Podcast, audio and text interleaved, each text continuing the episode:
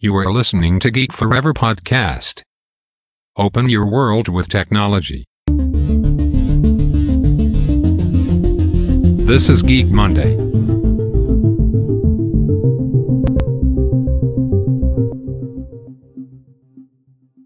ครับผมดนทราดนจากดอดนบล็อกนะครับและนี่คือรายการเก๊กมันเดย์นะครับรายการที่จะนำท่านไปพบกับเทคโนโลยีใหม่นะครับเทคโนโลยีล้ำๆล่าสุดที่เราจะมานำเสนอกันทุกวันจันทร์นะครับเราพบกันทุกวันจันทร์เหมือนเดิมนะครับที่ผมจะมาเล่าเรื่องราวของเทคโนโลยีที่กำลังมีบทบาทที่สำคัญต่อทุกธุรกิจในปัจจุบันนะครับซึ่งต้องบอกว่าหลังจากที่ผมได้ยกตัวอย่างไปนะครับในหลาย ๆ ธุรกิจนะครับไม่ว่าจะเป็นธุรกิจค้าปลีกธุรกิจด้านอีคอมเมิร์ซรวมถึงบริษัทรถยนต์ยักษ์ใหญ่อย่างบริษัทเทสลาของอีลอนมัสนะครับที่นำเอาเทคโนโลยีใหม่ๆนะครับส่วนใหญ่ก็จะเป็นเรื่องของ Big Data นะครับกับ AI เนื่องจากว่าต้องเข้าใจนะครับว่าหลายๆธุรกิจเนี่ยเราจะเห็นได้ว่ามีการดำเนินธุรกิจมาอย่างยาวนานนะครับแล้วก็รวมถึงมีการเก็บข้อมูลต่างๆ มาจากยาวนานนะครับในการทำธุรกิจต่างๆ ซึ่งตอนนี้นะครับ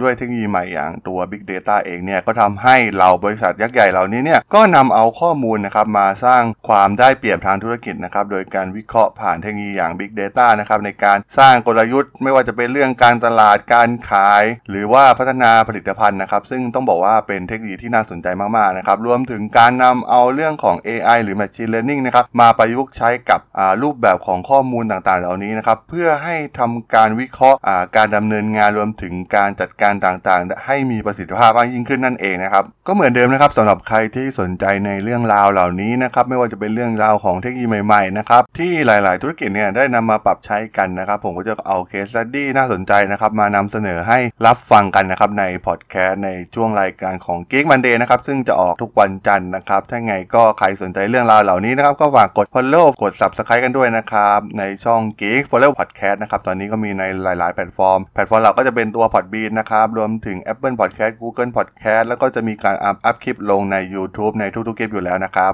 ยังไงก็ฝากกด follow ฝากกด subscribe กันด้วยนะครับสำหรับหัวข้อที่ผมจะมาพูดในวันนี้นะครับจะเป็นเรื่องราวของท่าอากาศยานนานาชาติดูไบนะครับซึ่งเรามาเปลี่ยนแนวกันบ้างนะครับ เราพูดถึงเรื่องธุรกิจต่างๆ ไปมากมายแล้วนะครับ วันนี้เรามาพูดถึงการที่องค์กรอย่าง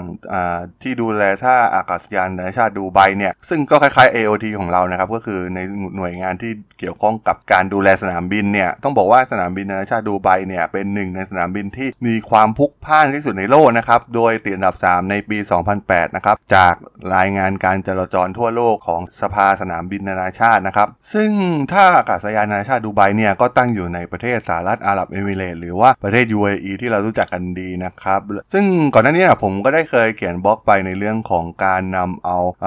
การสร้างมหาลัยนะครับที่มีเน้นการศึกษาทางด้าน AI เนี่ยที่ทางด้านรัฐบาล UAE เนี่ยได้ลงทุนกันขนาดใหญ่นะครับต้องบอกว่าเขามีนโยบายที่น่าสนใจมากๆนะครับในเรื่องการศึกษาในเรื่องของการนำเอาเทคโนโลยี AI เนี่ยมันเป็นพื้นฐานสำคัญของเด็กในยุคต่อไปของพวกเขานะครับต้องบอกว่าเป็นนโยบายที่น่าสนใจมากๆนะครับเพราะว่าต้องบอกว่าตัวประเทศ UAE เนี่ยก็รายได้หลักก็จะมาจากน้ำมันนะครับซึ่งทำให้พวกเขาเนี่ยมีเงินทุนสำรองจำนวนมหาศาลนะครับจากรายได้น้ำมันที่ขายมาอย่างยาวนานนะครับและแน่นอนนะครับว่าตอนนี้เนี่ยธุรกิจในด้านเรื่องเกี่ยวกับน้ำมันเนี่ยมันเป็นช่วงขาลงนะครับซึ่งต้องบอกว่าเกิดจากการเปลี่ยนแปลงของธุรกิจอย่างธุรกิจในอุตสาหกรรมรถยนต์นะครับที่กำลังขับเคลื่อนไปข้างหน้าผ่านเทคโนโลยีทางด้านรถไฟฟ้านะครับเราเห็นได้ว่าตอนนี้เนี่ยบริษัทยักษ์ใหญ่ในโลกนะครับที่อยู่ในอุตสาหกรรมรถยนต์นะครับไม่ว่าจะเป็น Tesla Toyota Ben BMW หรือว่าหลาย ๆ บริษัทนะครับกำลังมุ่งหน้าไปที่รถที่ขับเคลื่อนด้วยพลังงานไฟฟ้านะครับ ซึ่งต่อไปในอนาคตเนี่ยน้ำมันก็อาจจะไม่เป็นสิ่งจำเป็นสำหรับรถอีกต่อไปนะครับ ซึ่งเป็นแหล่งรายได้หลักของพวกเขานะครับพวกเขาจึงต้องทำการลงทุนในเทคโนโลยีอื่นๆนะครับทาง UAE เนี่ยก็ต้องหาวิธีในการรองรับเรื่องเหล่านี้นะครับในอนาคตที่น้ำมันเนี่ยก็กำลังจะกลายเป็นสินค้าที่ไม่จำเป็นอีกต่อไปนะครับ ซึ่งก็ต้องบอกว่ารัฐบาลของประเทศสหรัฐอาหรับเอมิเรตเนี่ยให้ความสำคัญกับ AI เป็นอย่างมากนะครับ มีกลยุทธ์หลักด้าน AI นะครับ และมีการตั้งกระทรวงปัญญาประดิษฐ์หรือกระทรวง AI นะครับ ที่มีอำนาจในการลงทุนในเครื่องมือด้าน AI นะครับ เพื่อพัฒนาชาติของเขานะครับ ให้นำด้วย AI นั่นเองนะครับ ซึ่งก็ต้องบอกว่า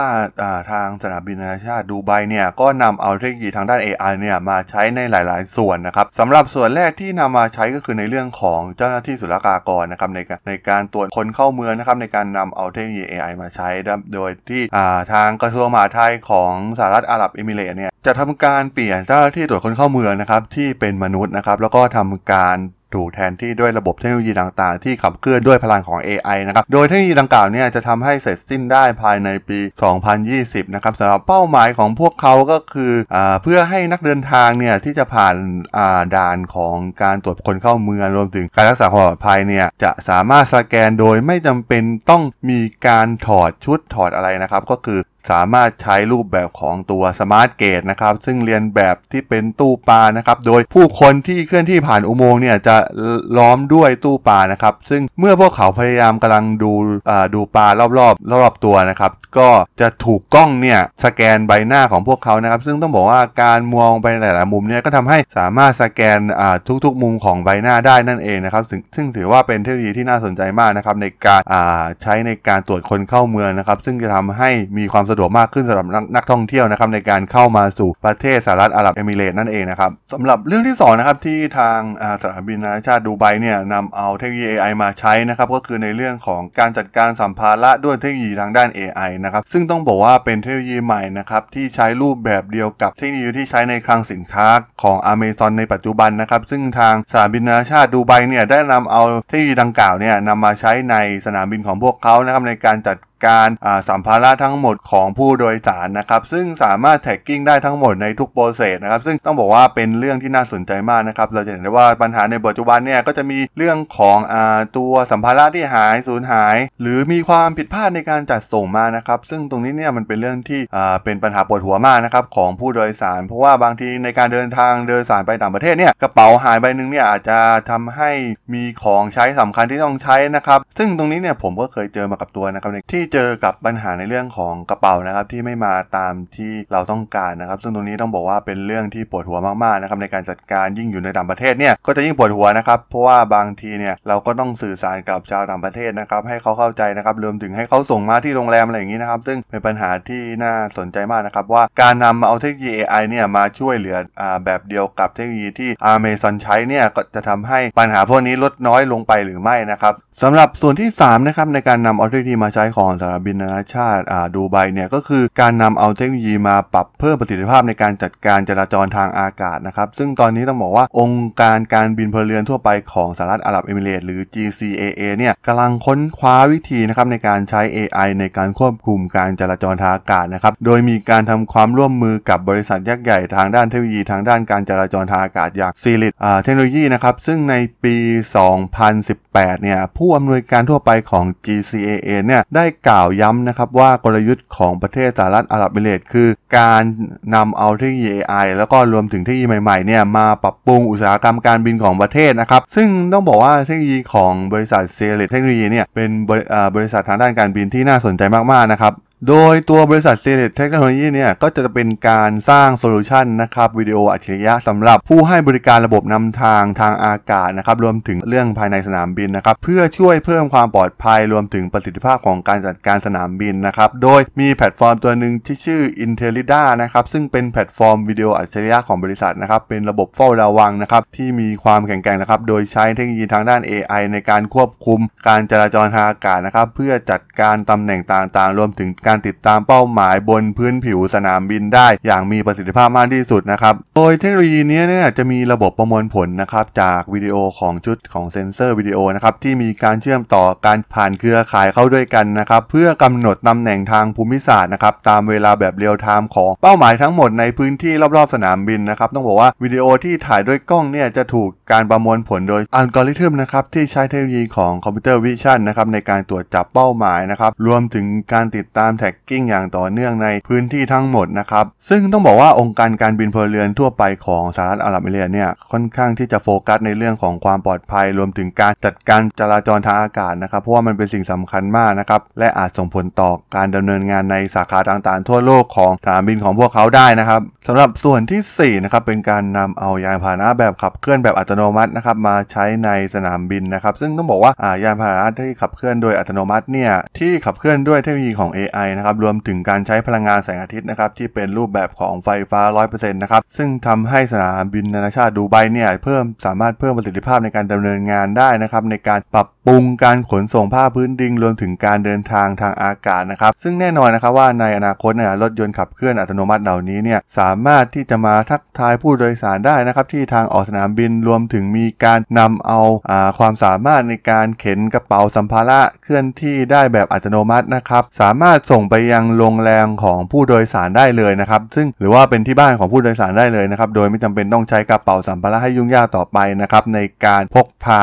ในสนามบินอีกต่อไปนะครับสำหรับส่วนที่5นะครับที่สนามบินนานาชาติดูไบเนี่ยนำเอาเทคโนโลยีมาใช้นะครับในเรื่องของการนำเอาเทคโนโลยี facial recognition นะครับหรือระบบการจดจำใบหน้ารวมถึงเซ็นเซอร์กล้องต่างๆ ที่มีอยู่เต็มสนามบินนะครับในการช่วยจัดการเหล่าพนักงานที่มีพฤติกรรมผิดปกติ หรือว่าพฤติกรรมที่เป็นภัยคุกคามต่ออผู้โดยสารหรือสนามบินนะครับซึ่งต้องบอกว่าเรื่องความปลอดภัยเนี่ยเป็นเรื่องที่สำคัญมากนะครับในการเดินทางโดยเครื่องบินนะครับเลยเห็นว่าภัยคุกคามในหลายครั้งเนี่ยเกิดขึ้นจากเหล่าพนักงานภายในสนามบินเองนะครับ ตัวอย่างเช่นเคสของอียิปต์แอร์นะครับที่เครื่องจัดการกระเป๋าสัมภาระเนี่ยและเจ้าหน้าที่ตำรวจเนี่ยได้ถูกจับนะครับในข้อหาและมีการพกพาระเบิดนะครับในเที่ยวบินที่ 9268 นะครับซึ่งแน่นอนนะครับเหตุการณ์นั้นเนี่ยนำไปสู่การเสียชีวิตของผู้โดยสารกว่า 224 คนนะครับซึ่งเป็นเรื่องที่น่าสนใจมากนะครับในการป้องกัน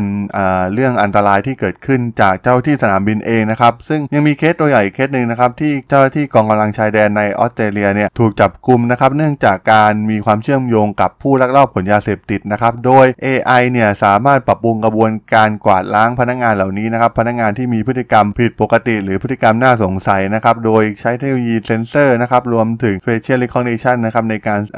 อัปเกรดทางเข้ารวมถึงทางออกของพนักงานเหล่านี้นะครับให้สามารถควบคุมพฤติกรรมได้มากขึ้นนะครับซึ่งแน่นอนนะครับจะส่งผลต่อความปลอดภัยของผู้โดยสารที่มีประสิทธิภาพมากยิ่งขึ้นนั่นเองนะครับสำหรับโครงการ AI อื่นครับที่อยู่ในช่วงของการพัฒนาของสนามบินนานาชาติดูไบนะครับ ซึ่งตอนนี้นะครับประเทศสหรัฐอาหรับเอมิเรตเนี่ยกำลังทำงานนะครับเกี่ยวกับโครงการ AI ที่หลากหลายมากๆนะครับรวมถึงการใช้ AI เนี่ยเพื่อช่วยให้นักท่องเที่ยวเนี่ยสามารถเลือกซื้ออาหารบนเครื่องบินนะครับรวมถึงการนำเอาเทคโนโลยี AI นะครับมาวิเคราะห์ในเรื่องของการขนส่งจากตัวเกตของสนามบินนะครับไปยังเครื่องบินในกรณีที่บางครั้งนี่เราจะเห็นได้ว่าเราต้องขึ้น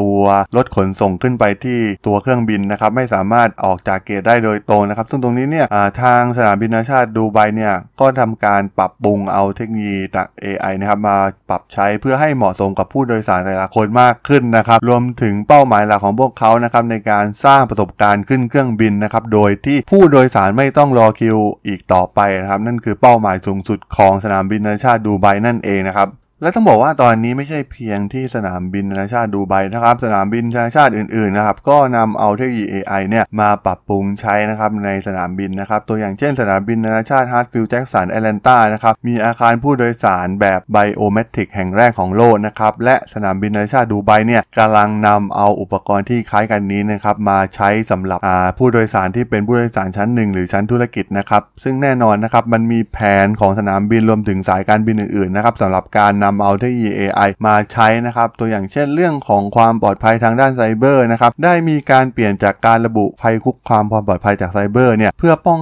กันไม่ให้ใช้ AI ในการ ทำการโจมตีเครื่องบินนะครับต้องบอกว่าเทคโนโลยีถึงแม้มันจะมีข้อดีนะครับแต่ว่ามันก็ทำให้เหล่าแฮกเกอร์รวมถึงผู้ที่ไม่หวังดีเนี่ยสามารถเจาะเข้ามายังระบบได้นะครับ ซึ่งตรงนี้เนี่ยความปลอดภัยทางไซเบอร์เนี่ยเป็นเรื่องสำคัญมากนะครับในสนามบินในอนาคต รวมถึง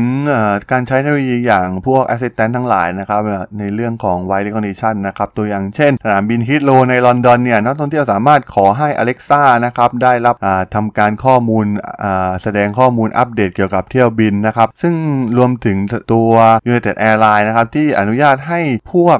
พวกเขานะครับที่เป็นผู้โดยสารเนี่ยสามารถเช็คอินเที่ยวบินโดยใช้ Google Assistant ได้นะครับ ซึ่งต้องบอกว่าเป็นเทคโนโลยีที่น่าสนใจมากๆนะครับในการอำนำเอาอย่างพวกเทคโนโลยีอย่าง Voice Assistant เนี่ยมาช่วยนะครับเพิ่มประสิทธิภาพในการทำงานในอุตสาหกรรมของเครื่องบินนะครับ แต่ว่าแน่นอนนะครับเทคโนโลยีต่างๆเหล่านี้เนี่ยมันมีข้อดีและมีข้อเสียนะครับ อย่างแรกเลยก็คือข้อเสียก็คือเรื่องของการละเมิดความเป็นส่วนตัวนะครับ เพราะว่าเทคโนโลยีต่างๆเหล่านี้เนี่ยมันต้องใช้ข้อมูลของอผู้โดยสารไปนะครับ ซึ่งแน่นอนนะครับ แม้เราจะทำให้ยกระดับคุณภาพของสนามบินไปได้นะครับ แต่ว่าปัญหาใหญ่ในเรื่องอความเป็นส่วนตัวของผู้โดยสารเนี่ยก็จะถูกลดลงไปนะครับ แต่ว่าก็ต้องบอกว่ามันเป็นทิศทางของอนาคตนะครับในสนามบินต่างๆ ทั่วโลกที่จะนำเอาเทคโนโลยี AI เนี่ยมาาช่วยให้กับอุตสาหกรรมสนามบินนะครับให้มีประสบการณ์ที่ดีขึ้นโดยใช้เทคโนโลยีของ AI นั่นเองนะครับผมสำหรับใน EP นี้นะครับที่พูดกันถึงเรื่องของการนำเอา AI มาใช้ในสนามบินนานาชาติอย่างสนามบินนานาชาติดูไบเนี่ยผมก็จะขอจบไว้เพียงเท่านี้นะครับสำหรับเพื่อนๆที่สนใจเรื่องราวเทคโนโลยีต่างๆเหล่านี้นะครับที่จะนำมาใช้ปรับใช้กับธุรกิจเนี่ยก็สามารถติด ตามกันได้นะครับ ผ่านทางช่องพอดแคสต์ของผมนะครับ ในช่อง g a m e Forever Podcast นะครับ สามารถติดตามได้ที่ Podbean Google Podcast Apple Podcast Spotify รวมถึง YouTube นะครับ ตอนนี้สามารถค้นหาได้หมดเลยนะครับ ที่ g a m e Forever Podcast นะครับ ถ้ายังไงก็ฝาก follow ฝากกด subscribe กันด้วยนะครับสำหรับวันนี้ผมก็ต้องขอลาไปก่อนนะครับ เจอกันใหม่อาทิตย์หน้าครับ สวัสดีครับผม